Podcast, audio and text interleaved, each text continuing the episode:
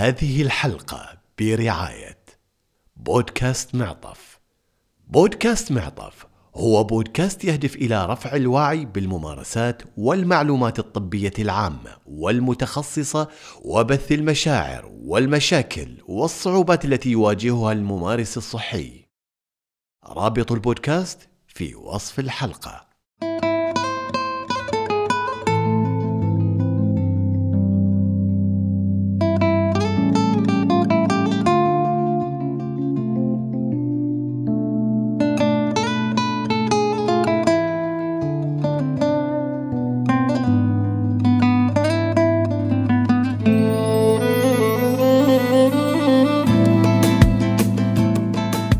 صبحكم الله بالخير يا أحلى مستمعين.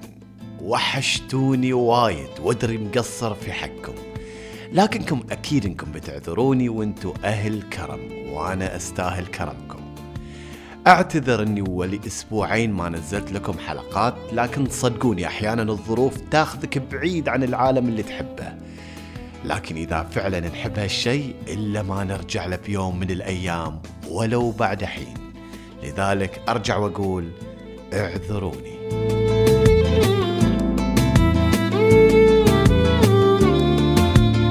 ودام اني بديت حلقتي لهذا اليوم باعتذار. إيش رأيكم نسولف عن الاعتذار؟ لكن هالمرة مو أي اعتذار.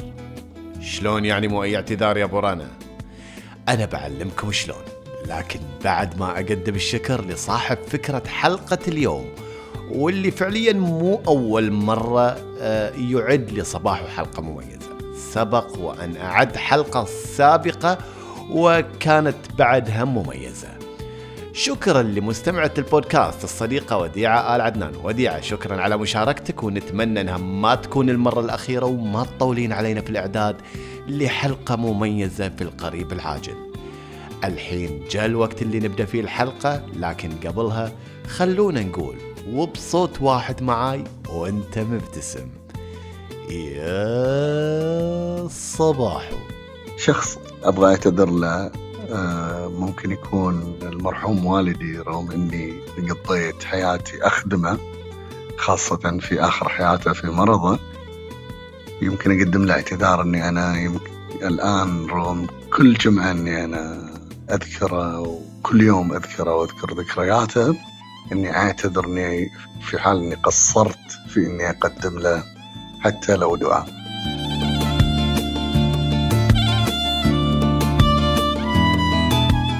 من خلال سوالفي مع الأصحاب والمقربين سألت سؤال متى تعتذر؟ معظمهم قالوا إنهم لما يغلطوا في حق أحد يعتذروا وما يشوف أي عيب إنه يعتذر إذا كان هو الغلطان. قلة قليلة جدا اعترفت وقالت بأنها للأسف صعبة تعتذر حتى لو كانت غلطانة لأنها ما تعودت على هالشيء من الصغر. يقولوا تعودنا على أن إحنا دايما على حق حتى وإحنا نعرف أن إحنا على خطأ. أحيانا نخطأ في حق ناس نحبهم مع ذلك نستثقل الاعتذار لهم ونشعر بأن الاعتذار راح يكسرنا ويمس كرامتنا.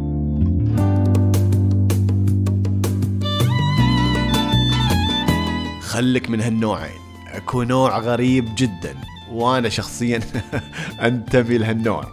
النوع اللي يعتذر حتى وإن ما كان غلطان فقط من أجل بقاء الود والمحبة بينه وبين الطرف الآخر. والطرف الآخر لازم ما يكون اي أحد لازم يكون شخص نحبه بصدق ونخاف نخسره. رغم أن نعرف أنه هو اللي كان مخطئ في حقنا لكنه من النوع الثاني اللي يستثقل الاعتراف بخطأ ويستثقل الاعتذار لأنه يمس كرامته. فنضطر إحنا إن ندوس على قلوبنا عشان يبقى هالود وتبقى هالمودة والمحبة والعشرة اللي ما يستاهل نخسرها عشان أمور أحيانا تكون ما تستاهل. صحيح أن هالاعتذار يكون مؤلم أحيانا لكن دام راح يبقي لي هالشخص اللي يهمني أمره فمستعدين نضحي ونتحمل هالألم عشانه.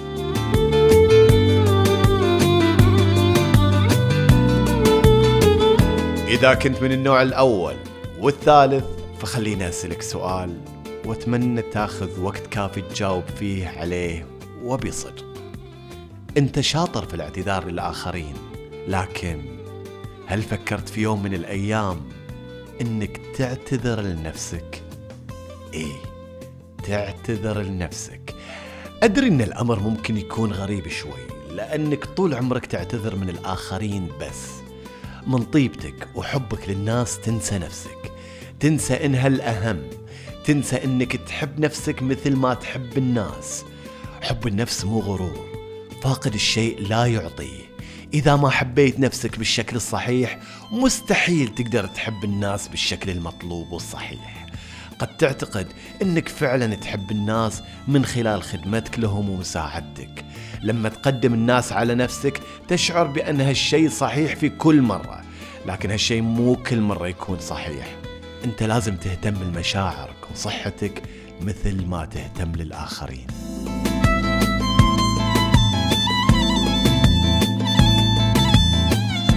إي نعم تحتاج إنك من اليوم تعتذر لنفسك وتقول أنا آسف لنفسي لكلي لقلبي عن جميع أنواع الأذى اللي أنا سببت له.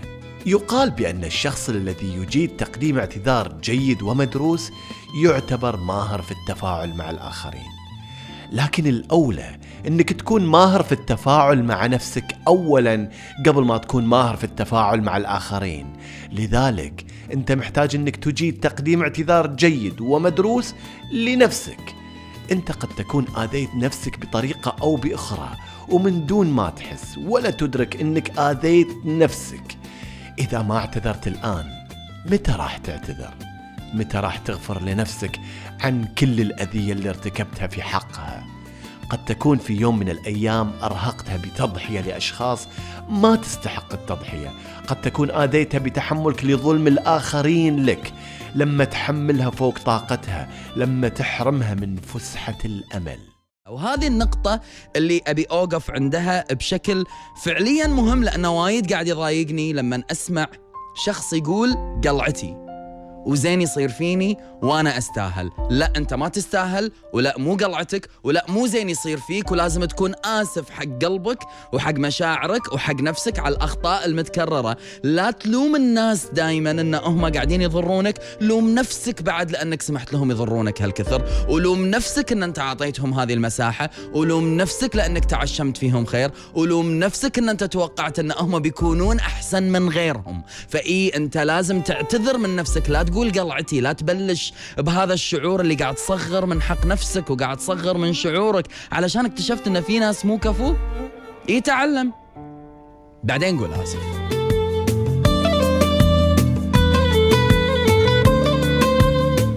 تقول وديعة ومن خلال كتابتها لأفكار الحلقة اعتذر لنفسك واجعل من حب ذاتك عادة. امنحها الحب الذي تستحقه. فالشفاء الحقيقي يكمن في حب الذات وأن تضعها في سلم أولوياتك. علينا أن نخفف من وطأة الثأر بأنفسنا وتحميلها فوق طاقتها. نفسح لها طريقا للسلام والتصالح. هناك مقولة تقول عندما ينكسر في النفس شيء لا يجبره ألف اعتذار. فهل تقبلين يا نفسي عندما أعتذر لك عن كل لحظة؟ كنت أردد لك أنها الأجمل وتكون الخيبة فأنت الأجمل حيث وثقت بي حينما قلت أنها الأجمل ولم تكن. أنت من كنت معي في جميع تلك اللحظات فلو والله كانت الأعذار تباع لاقتنيت لك أرقاها. فها أنا اليوم أتوجك باعتذاري فهل تقبلين؟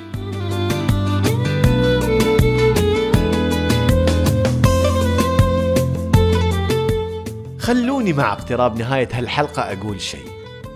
اللي أبي أقوله أعتذر. إيه أعتذر لكل شخص آذيته بحياتي. أنا شخص ما يعرف يآذي بعوضة. مع إني قتلت واحدة قبل شوي. بس لأنها آذتني وايد يعني. فلو آذيتك فتأكد إني ما كنت أقصد وباني واحد من أكثر الناس تسامحا وأكثر واحد يخاف على مشاعر الآخرين.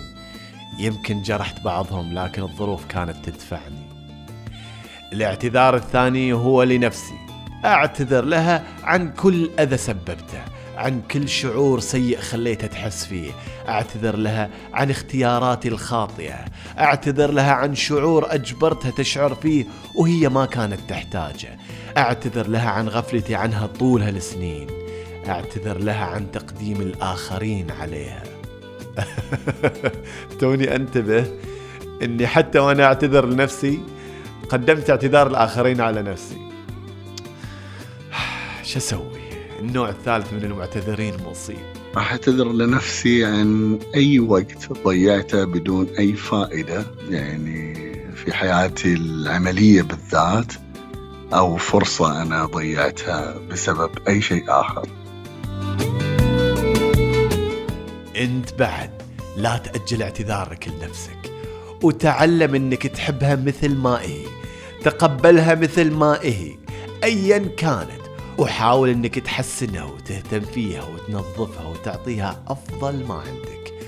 وبعدها فكر في الآخرين والاهتمام فيهم. وتذكر فاقد الشيء لا يعطي.